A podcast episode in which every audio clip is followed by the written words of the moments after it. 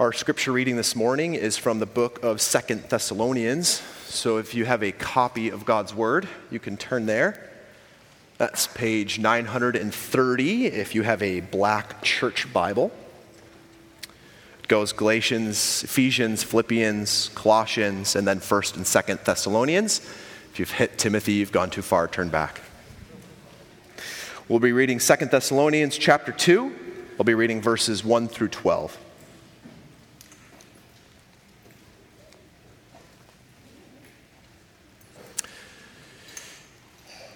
This is what Holy Scripture says. Now, concerning the coming of our Lord Jesus Christ and our being gathered together to Him, we ask you, brothers, not to be quickly shaken in mind or alarmed either by a spirit or a spoken word or a letter seeming to be from us to the effect that the day of the Lord has come. Let no one deceive you in any way, for that day will not come unless the rebellion comes first and the man of lawlessness is revealed, the son of destruction who opposes and exalts himself against every so called God or object of worship, so that he takes his seat in the temple of God, proclaiming himself to be God. Do you not remember that when I was still with you, I told you these things? And you know what is restraining him now, so that he may be revealed in his time. For the mystery of lawlessness is already at work. Only he who now restrains it will do so until he is out of the way. And then the lawless one will be revealed, whom the Lord Jesus will kill with the breath of his mouth and bring to nothing by the appearance of his coming.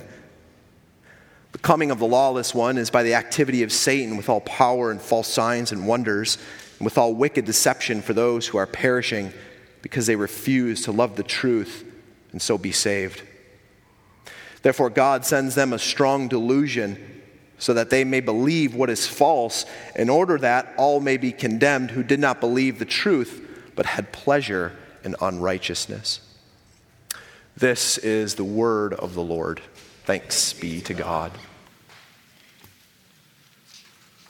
Friends, I want to invite you again to take your Bible and open up to the passage that Patrick read for us earlier, Second Thessalonians chapter 2, verses 1 to 12. I'm going to be preaching this text in its entirety, and it's always important to follow along with the scriptures, but there's a lot going on in this passage, so I just want to really encourage you to keep your Bibles open and follow along uh, with me.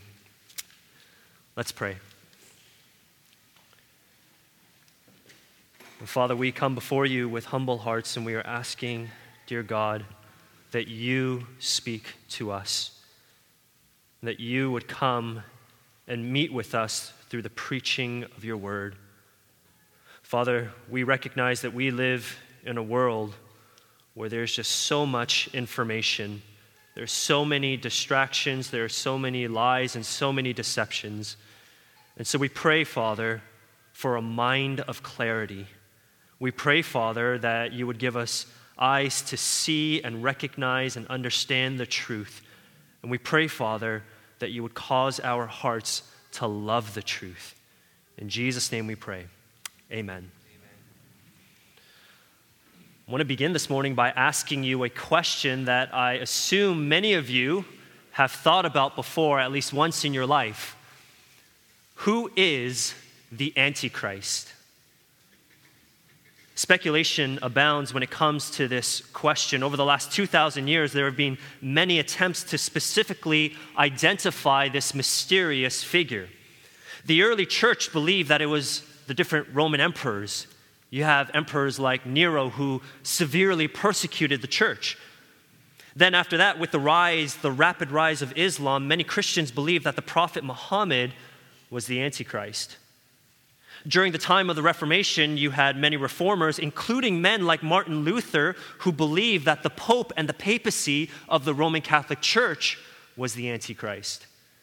Interestingly enough, during the Counter Reformation, people in the Roman Catholic Church called Martin Luther the Antichrist. So they're calling one another the Antichrist.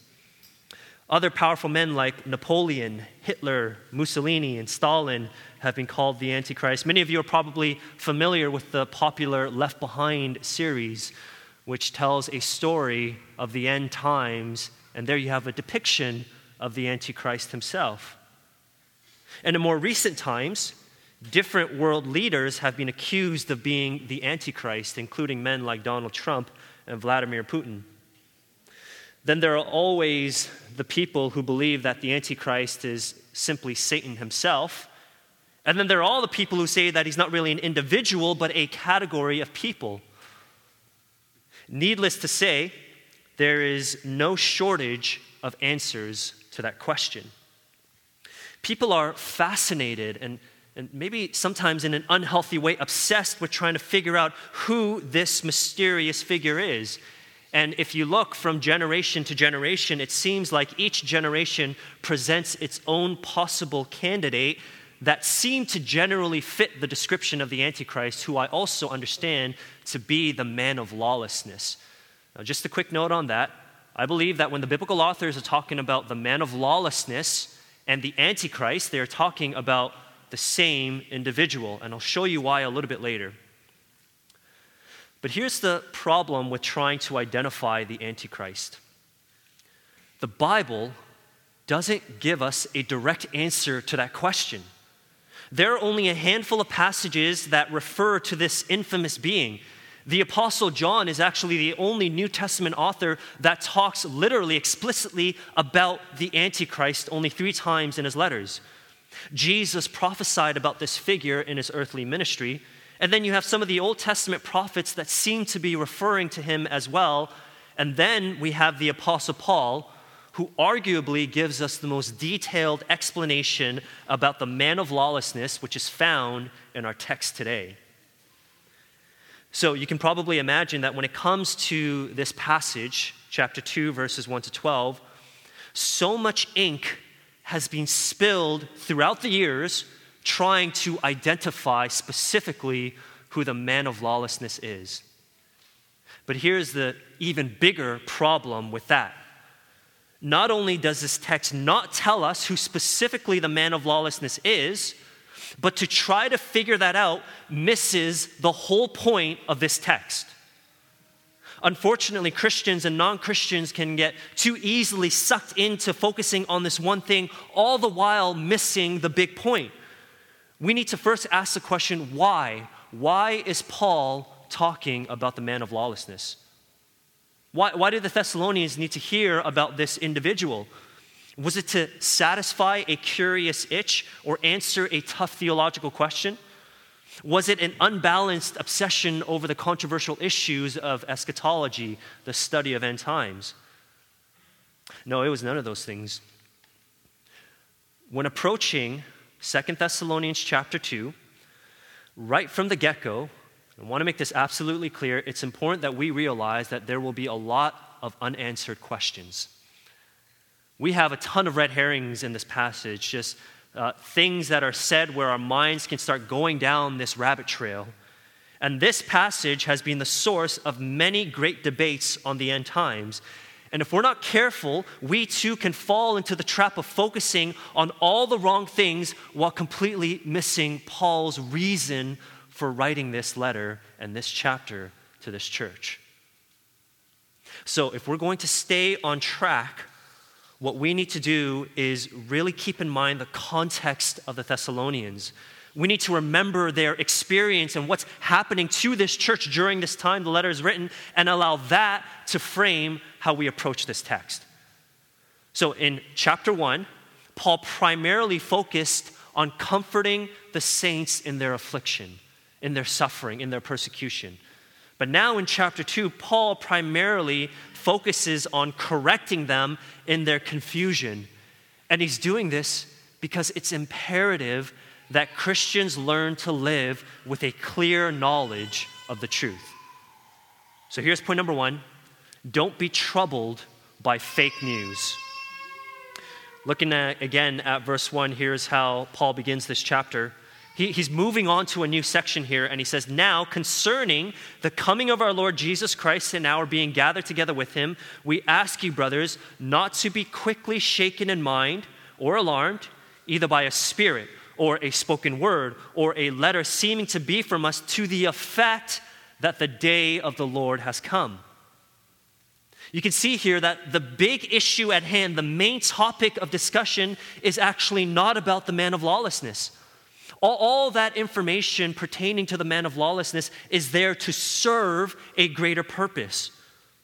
Paul is primarily addressing their confusion about the return of the Lord Jesus Christ and Christians being gathered together to the Lord in glory forever. Let me try to paint a picture for you of what's actually going on here. As you know by now, if you've been following along uh, with us in this series, the Thessalonians are suffering severe persecution. There is no ease or comfort in this life. There are many hostile enemies outside of the church that are actively opposed to the faith, and these Christians know that affliction is here to stay. Life is going to be hard as a believer, and they know that all of them will be persecuted. Some of them might find themselves in prison, and it's possible that a few of them will even die for their faith. This is the reality of the church. And so, in light of this sobering reality, the main goal of, of both of Paul's letters to the Thessalonians, 1 Thessalonians and 2 Thessalonians, is for the church to keep their eyes firmly fixed on the second coming of Christ. Their hope in this afflicted life was all bound up in the return of Jesus because they believed that Jesus would right every wrong. They believed that Jesus would balance the scales of justice. They believed that Jesus would destroy his enemies, vindicate his people, rise all the dead in Christ to himself, so that we will all forever be with the Lord. The second coming of Christ is that bright and beautiful light at the end of the tunnel for these suffering saints who are currently living in darkness. That's the day they're waiting for. That's the day they're living for. That, that's their hope. And now try to imagine just how this church would have felt to hear the fake news that Jesus had already come and gone and they missed the coming of Christ.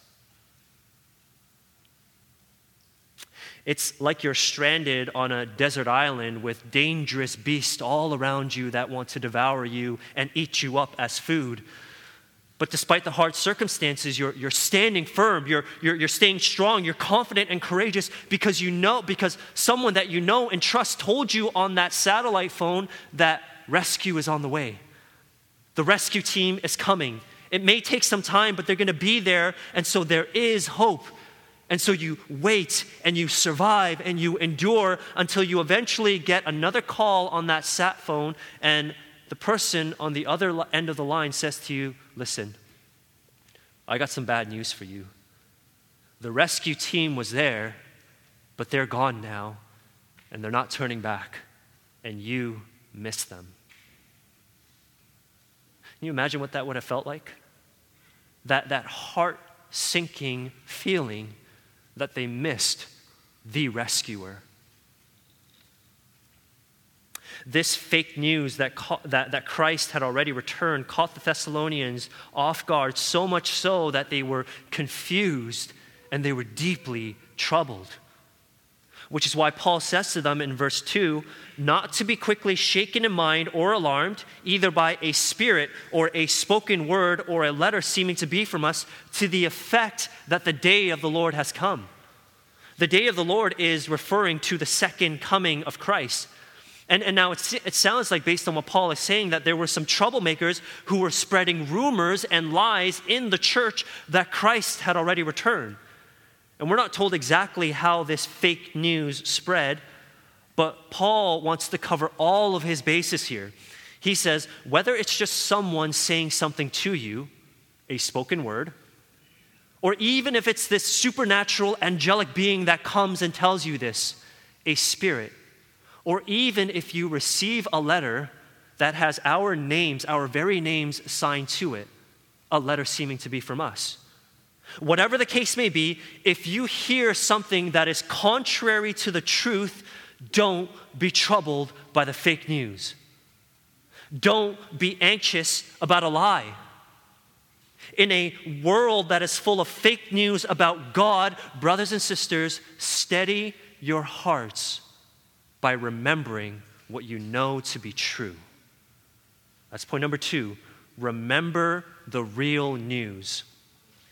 Verse 3, Paul goes on and he says, Let no one deceive you in any way, for that day, the day of the Lord, the second coming of Christ, will not come unless the rebellion comes first and the man of lawlessness is revealed, the son of destruction who opposes and exalts himself against every so called God or object of worship, so that he takes his seat in the temple of God, proclaiming himself to be God. Do you not remember that when I was with you, I told you these things?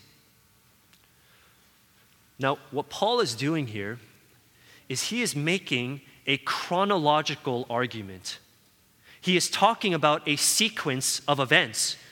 And specifically, he talks about two events that must take place before Jesus returns. If these two events don't take place, then Christ will not return.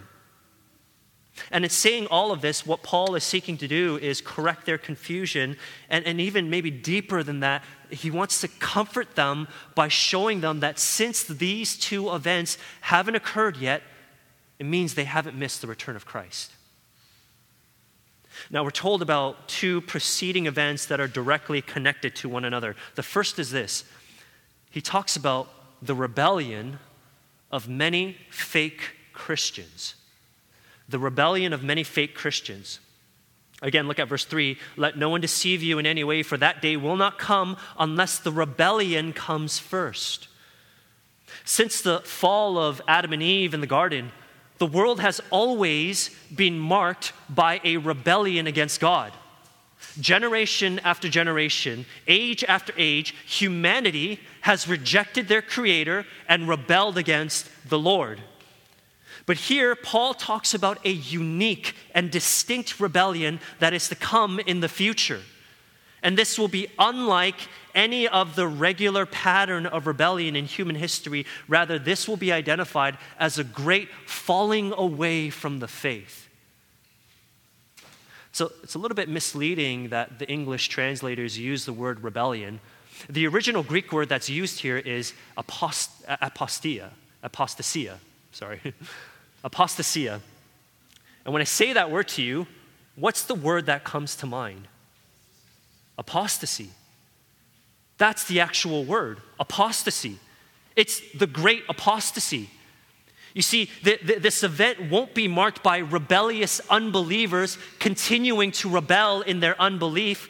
This will be a sorrowful day when many who claim to believe in Christ will turn away from Christ.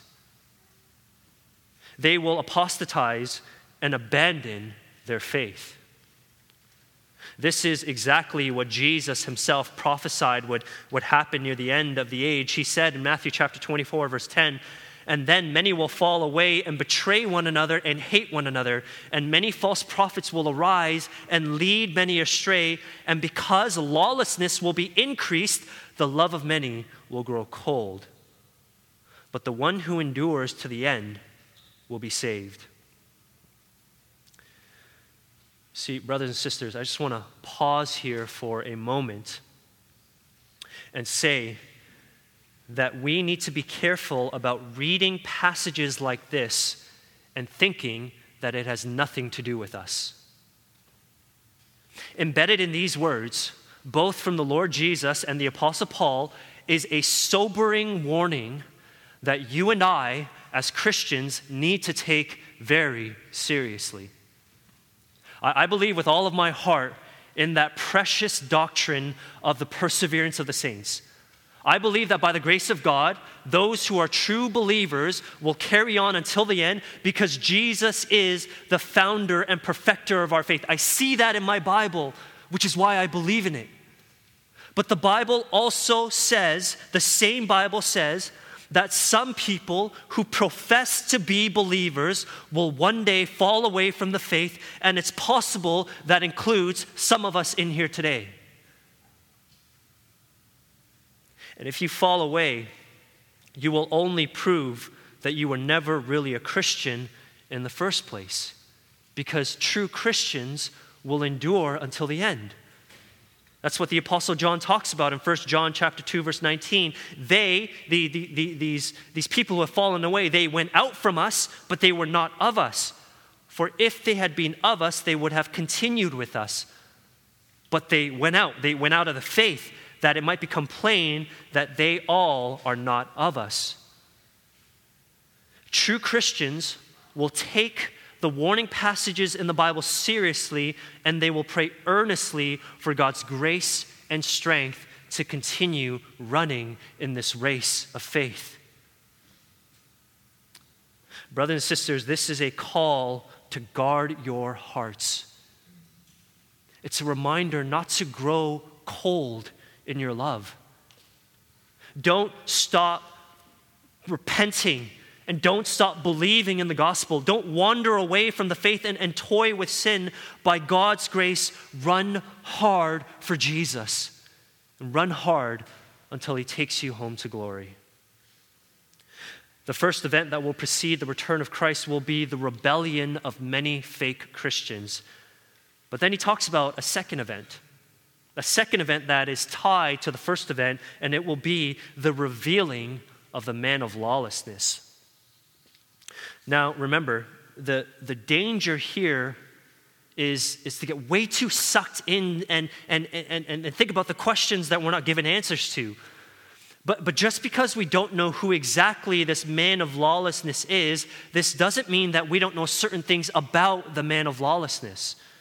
The Bible does tell us a few things about this individual, about this figure, so let's just focus on what the text says here. So look with me at verse 3 again. Let no one deceive you in any way, for that day will not come unless the rebellion comes first. We talked about the first event. And then he talks about the second event. And the man of lawlessness is revealed, the son of destruction, who opposes and exalts himself against every so called God or object of worship, that he takes his seat in the temple of God, proclaiming himself to be God. There, there, there are four things from this text that we can say about the man of lawlessness, that we can say about the Antichrist. First and foremost, we see that the man of lawlessness is, in fact, a man. He is not a spirit. This is so important to notice. He's not a spirit. He is not a fallen angel or demon. He is not a metaphor or a concept, but he is a man, a human being of flesh and blood. And, and it's written there in the, in, in the singular, which means that Paul is not talking about a group or a type of people. This is a real man. Secondly, the man of lawlessness doesn't care about the law. This is the man of lawlessness. Lawlessness is what primarily characterizes him. He is anti law. He is a man who marches to the beat of his own drum and he does what is right according to his, right, his eyes, not what is right according to God. He doesn't care about the law. Thirdly, we see that this man of lawlessness is destined to be destroyed. That's what it means when Paul calls him the son of destruction. This doesn't mean that he's the one who will destroy others. This means that he will be the one who will be destroyed. This man is doomed to die. It's the same title used for Judas Iscariot, that disciple who eventually betrayed Jesus. When Jesus is praying in his high priestly prayer in, in John chapter 17, it says this in verse 12. He, he prays, While I was with them, I kept them in your name, which you have given me. I have guarded them. And he's talking about his disciples here. I have guarded them, and not one of them has been lost except the son of destruction. It's the same title that's used there, the son of destruction. And we know from the life of Jesus Christ that the one he's talking about is Judas Iscariot. The man of lawlessness is the son of destruction. He is the man doomed to die, just as Judas Iscariot was doomed to die. And here's the last thing that we know about the man of lawlessness from, this, from these verses the man of lawlessness elevates himself as God. Look at verse 4 who opposes and exalts himself against every so called God or object of worship, so that he takes his seat in the temple of God, proclaiming himself to be God. This man of lawlessness is highly antagonistic. He opposes. Not only that, but this man of lawlessness is highly arrogant. He exalts himself. This lawless man will try to claim universal supremacy over every other believed upon deity in the world. He will say that he is greater than the God of the Muslims. He will say that he is greater than the God of the Sikhs. He will say that he is greater than the gods of the Hindus. And not only that, but he will elevate himself over every object of worship. If there are people in the world who, who worship trees and rocks and, and the air and the earth, or, or maybe more um, relatable to, to our um, current circumstances, if there are people who are worshiping cars, money, and material possessions, he will take all of that and he will say that he is greater than all of that. But the most audacious and offensive act of this man of lawlessness is he will proclaim himself to be the one true God. I want you to think about this a man, a mere man, will proclaim himself to be God. You see, there is only one man in the history of the world who could truly say that he is God, and his name is Jesus Christ. Jesus is the Son of Man, which speaks to his humanity and he is the only true Son of God, which speaks to his deity. He is 100% man and he is 100% God. And so when this man of lawlessness comes up as a man and he elevates himself as a God, he is presenting himself as the direct antithesis to Jesus Christ. Do you know what that's called? That's called the Antichrist, anti Christ. This is why I understand the man of lawlessness and the Antichrist to be one and the same. The very description of the man of lawlessness describes the very essence of the Antichrist. Now, when we get to verses 9 and 10, there's more that Paul will say about this man of lawlessness. But for now, let me remind you, because we, we spent a lot of time unpacking this man of lawlessness, let me remind you that the point here is that Paul is making a chronological argument. He's reassuring them that Christ couldn't have returned because the man of lawlessness hasn't been revealed and the great apostasy hasn't happened yet. And this is something, notice here, this is something that's already been taught to them before. Look at verse 5. Do you not remember that when I was with you, I told you these things? These things, he's referring to verses 3 and 4. I've told you these things in order to steady their troubled hearts, Paul reminds them of truth. You see, friends, the remedy against fake news is to remember the real news. The remedy against fake news is to remember the real news. If you want to be the type of Christian who is unshaken and untroubled by the fake news of the world, then you simply need to know your Bible. You need to devote yourself to the study of scriptures. Living with wisdom and clarity in this world isn't about understanding, dissecting, and refuting all of the fake news out there. It's about knowing, understanding, and believing the truth, about believing the real news, about believing in the Bible. It's about being so fortified in your mind by truth that fake news just falls on you and just rolls off of you. Now, sometimes the real news isn't always the most easy to hear news. I think you understand this, right? The, the truth can be complex, the truth can be hard to swallow. Yes, the truth fights against confusion, but it may still contribute to fear.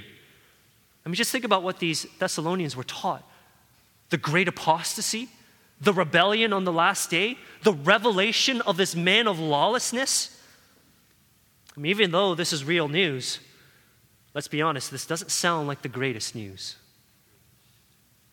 But Paul doesn't want them to be afraid because, as scary as all of this sounds, there is a happy ending to this story.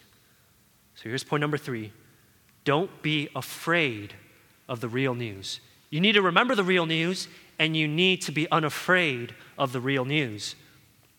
Look with me at verse 6. Paul goes on and he says, And you know what is restraining him now, so that he may be revealed in his time. For the mystery of lawlessness is already at work, only he who now restrains it will do so until he is out of the way. St. Augustine was the bishop of Hippo who lived during the fourth and fifth century. And he is one of the most important and influential thinkers of our world. I remember years ago when I was in my early church history class, my, my professor, many of you know Dr. Haken, said that the Lord gave three gifts, three precious gifts to the early church. He gave the Bible, He gave the Holy Spirit, and He gave St. Augustine. That's how important Augustine is. If you know anything about Augustine, you know that he was gifted with an incredible mind, and so many of his writings have influenced Christianity even to this day you probably don't even realize just how influenced and shaped you are by Augustine. And do you know what Augustine said about verses 6 and 7? Talking about the, the verse we just read. This is what he said in his seminal book, The City of God. He said, I admit that the meaning of this completely escapes me. So there you have it. One of the greatest Christian minds in the history of the church was utterly confused about how to understand the details of this text.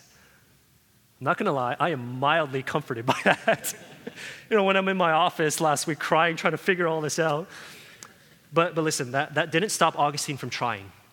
He endeavored to understand as much as he could, and we're going to seek to do, this, do the same here. Now, we've already taken the time to unpack as best as we can the man of lawlessness in verses 3 and 4. But there is another mysterious figure in our passage today. And believe it or not, this has caused even more confusion and even more scholarly debate than the man of lawlessness himself. Who or what is the restrainer? Who or what is the restrainer? I'm, I'm asking that question that way very intentionally. The reason why this is such a difficult passage to interpret is because if you look at verses 6 and 7, uh, uh, in verse 6, it sounds like the restrainer is an object, right? He says, You know what is restraining him, verse 6. But then in verse 7, it says, But it, it sounds like the restrainer is a person only he who now restrains. So the question is is it, is it a person? Is it a force? Is it an object? And as you can imagine with these types of questions, speculation once again abounds. Many have just quickly read this text and come to the conclusion that, that what Paul is doing is he's obviously talking about God. But when you really start to pay attention to the grammar of the text, that, that doesn't really do justice to the text. I mean, if it was that obvious, then I don't think people like Augustine would have been so confused by this. Some have argued that the very act of preaching the gospel is what restrains the man of lawlessness. Others have argued that it's the civil government. Others have argued that it's the, the church and the expansion of the church. Others have said that these are angelic beings who, by the Lord's bidding, is holding back the man of lawlessness. And, and that's because we see angels doing this kind of restraining work in other parts of the Bible. And then there are still others who say that it's actually the devil himself who is holding back the man of lawlessness, the Antichrist, until it is the appropriate time for him to be revealed. As you can see, there's no real consensus among pastors, Bible scholars, or commentators. Try as we might, the reality is we just don't know who or what the restrainer is. So that's a question that is going to go unanswered because I don't have an answer for you. All we know for certain from what we see in the Bible is that the man of lawlessness is restrained at the moment.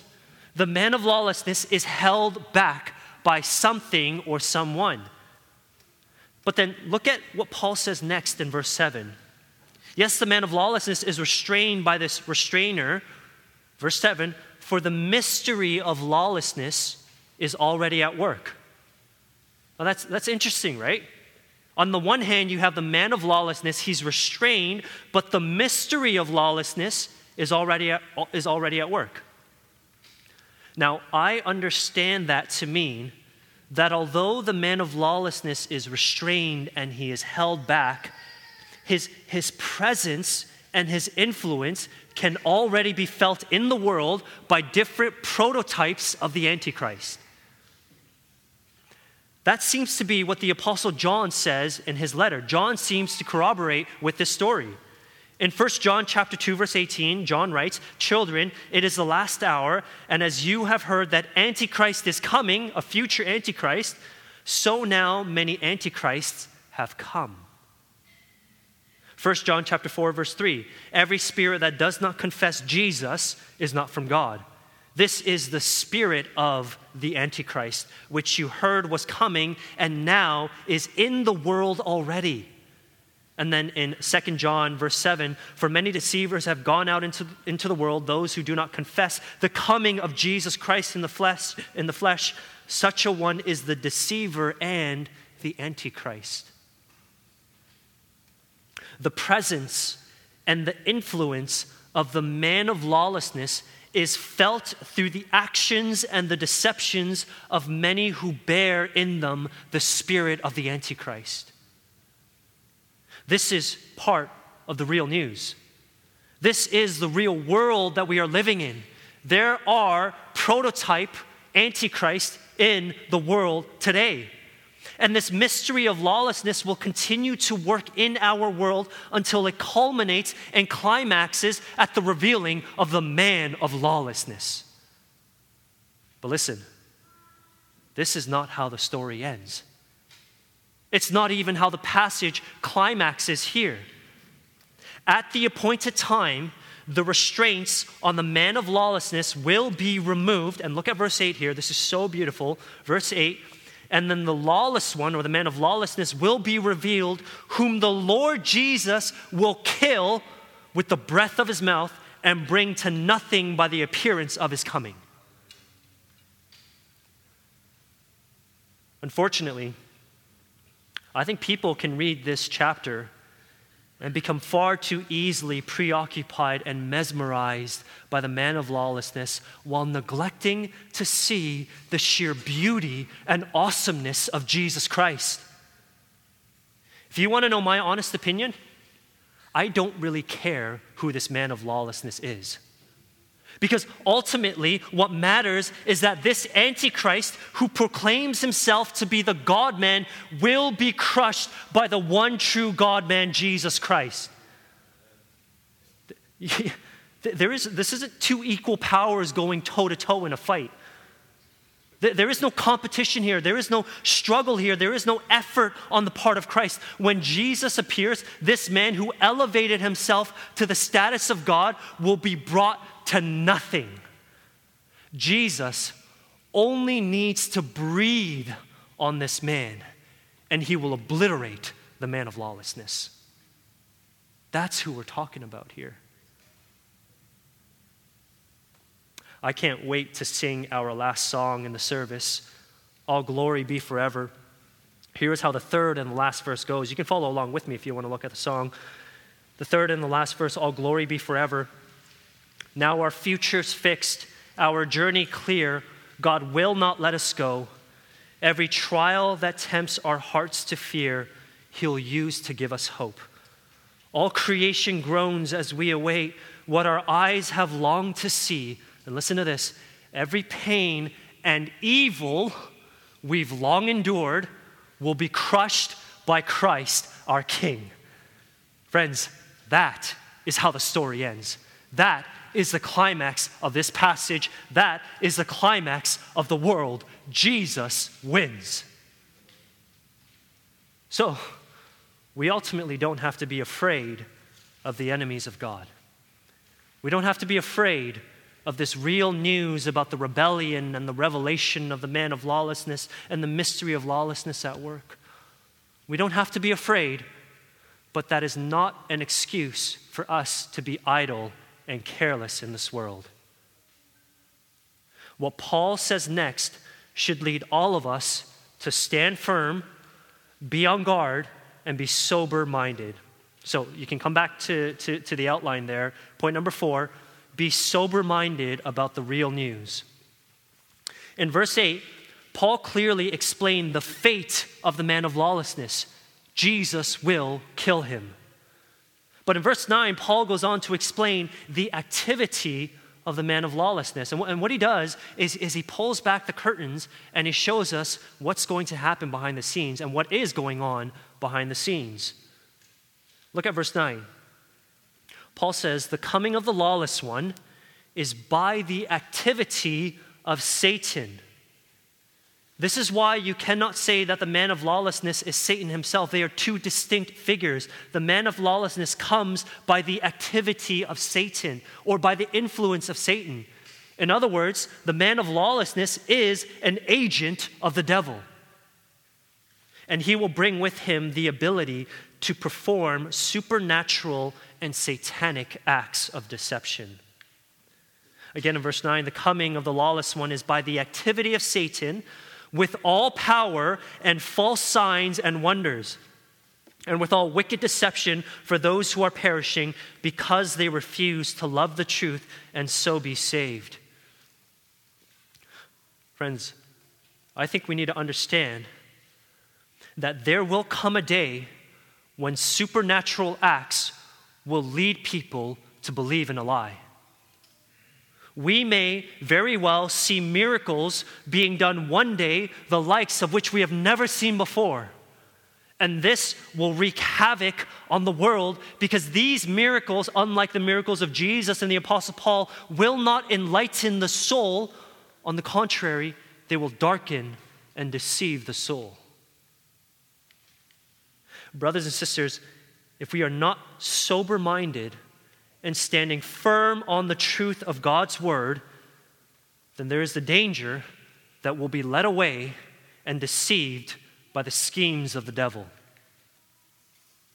These verses here, these final verses, remind us that the church, our church right now, has an old and cunning enemy in our midst.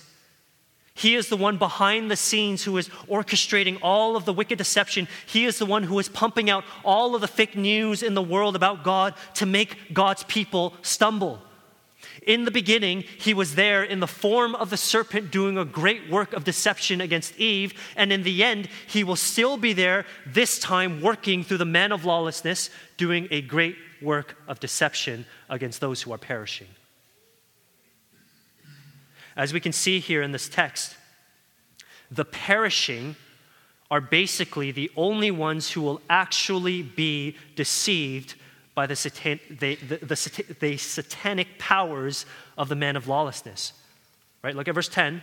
And with all wicked deception for those who are perishing.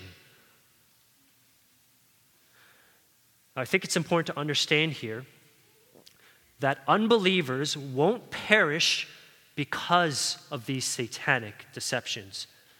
It's very important to understand. What I mean is, on the last day, the unbeliever won't be able to, to say that they're innocent and that they were just a victim of the lies of the devil. Look at verse 10. Paul explains why people perish, and it's not because of satanic deception. Verse 10 and with all wicked deception for those who are perishing. Why are they perishing?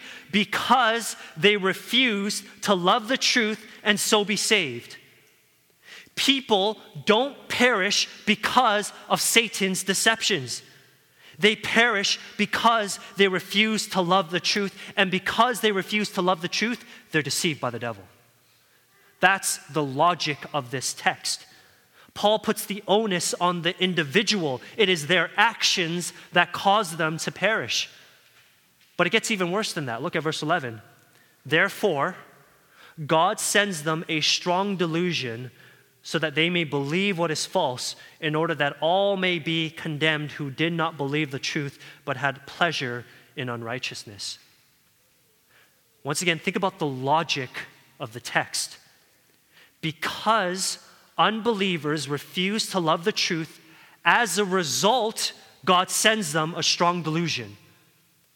Okay, it's not the other way around. God, God's strong delusion doesn't result in their refusing to love the truth. It's their refusing to love the truth that results in God's strong delusion. We see this pattern in Scripture again and again of God as an act of punishment, giving up sinners to the desires of their heart. We saw this last week, didn't we, in the, in, in the final judgment of God? Those who want nothing to do with God are given exactly what they want in hell eternal separation and alienation from the Lord. We, we, we, see it in, in Romans 1. The people who refuse to know God, they suppress the truth and they choose a life of sin. Romans 1.24, God gave, uh, God gave them up in the lust of their heart to impurity. Romans 1.26, for this reason God gave them up to dishonorable passions.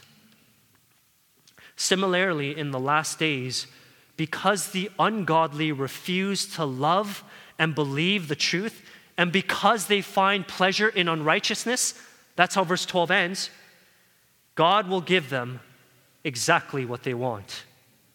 He will send to them as his punishment a strong delusion, basically a lie, so that they continue believing in a lie, therefore solidifying their own condemnation.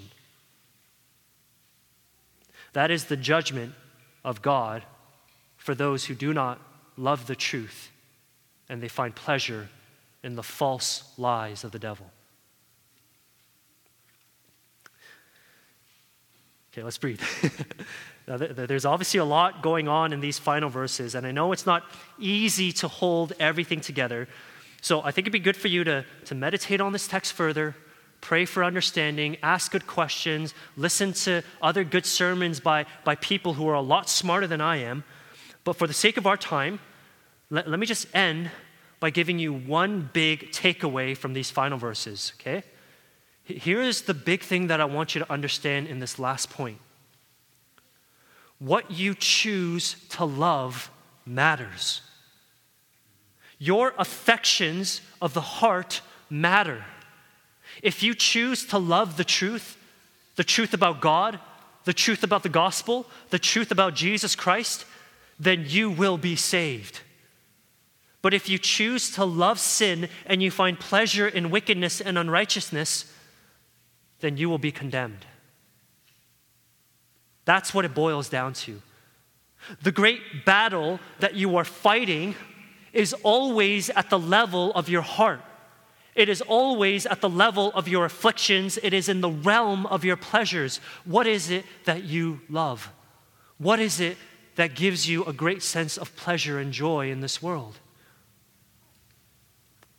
You see, the devil will do all that he can through the mystery of lawlessness now, and on that last day, through the man of lawlessness, he will do everything that he can to deceive the world by making sin seem lovable and unrighteousness seem pleasurable. And when I say that, you realize that his tricks haven't changed over the last thousands of years. That is exactly what he did with Eve in the Garden of Eden, and that is exactly what he will continue to do until the day the Lord Jesus returns. Brothers and sisters, that is why we must always guard our hearts against the temptations of the devil. We must be sober minded and look out for his devious traps. Love what is true and good. There is real joy and satisfaction there. And hate what is false and evil. That is poison to the soul. And may God give you all the grace to do so until he comes to vanquish all of his enemies and take his people home to glory.